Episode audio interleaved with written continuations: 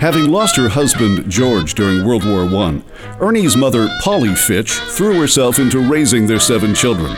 Later, she devoted an extraordinary amount of time to honoring Canada's fallen soldiers in a most unique and personal way. My mother had a great regard for the soldiers. You know, she figured they were all brave soldiers. And uh, when the family was grown up pretty well, she turned her attention to volunteering with the veterans of the First World War. And it took the form, chiefly, of attending their funerals. And when she died, it was estimated that she had attended 3,000 military funerals. Sometimes she was the only mourner, didn't know anything about the people, but sometimes if the preacher didn't show up, she did the committal. They estimated 3,000 people, and at her funeral, organizations like the Legion, when they passed by her body at the conclusion of the service, they all left a poppy. And by the time they were finished, there was a pile of them on her chest. Once she had the kids raised, she lived for the veterans. I can recall many times uh, seeing her come in at noon, clothes wet from you know heavy rain, change her clothes and go out after lunch to another funeral. One of the highlights, I think, for her was the funeral director often sent her home in the hearse, and we used to say to her, you know, kids why don't you ask your friend to park the car a little away from the house? But again and again, she'd come home in the hearse, and that was wonderful. Oh, she was great. You know, she was, she was uh, during her years of service, she was decorated by the Legion, the Army and Navy, the American Legion, and finally the Salvation Army gave her the highest award they give to anybody, officer or layman the Order of the Founder. She was well recognized. In 1946, she was chosen Citizen of the Year in Vancouver. In addition to being a very loving mother, she was a good disciplinarian. And uh, I think there's a lot of credit due to her that the family all turned out well. I mean, none of them ever got into trouble.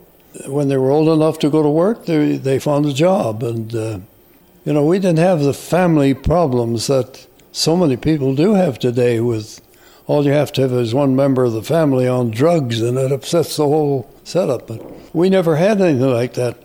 None of them, to my knowledge, well, maybe my one brother went overseas. I think he did drink a little when he was overseas. But none of them were really what you call drunkards or, you know, addicted. They all turned out pretty good if I say that myself, which I shouldn't. Uh, my mother was a disciplinarian. She, we often used to say that she ruled us with her eyes. You know, she all she had to do was, if she was displeased, she just somehow she could bring her eyes into a certain focus that we knew, you know. And also, she didn't mind applying the uh, the physical uh, she said to me one day, and I was six feet tall at the time, and uh, she said, You know, if you're 21 years old and you need a licking, I'd give it to you. And she was about five foot four, but she meant it. Tell me the story about your grandmother's dandelion wine again. Well, I was saying that to someone that my grandmother Fitch, uh, she made uh, dandelion wine, and uh, I, I enjoyed it. It was very good. There was a nice taste. But one night, apparently, she had some that was fermented a bit. And uh, I was slightly intoxicated, I think, when I left. I can recall getting on the Main Street car and felt sure that it was rocking a lot more than normal. And then you asked me about smoking. And um, I suppose when I was 12 or 13, I used to see the kids, you know, secretly and uh, away from the school, etc., etc., uh, having a smoke, and it looked really great, you know, to to be able to take a draw and then puff out the smoke.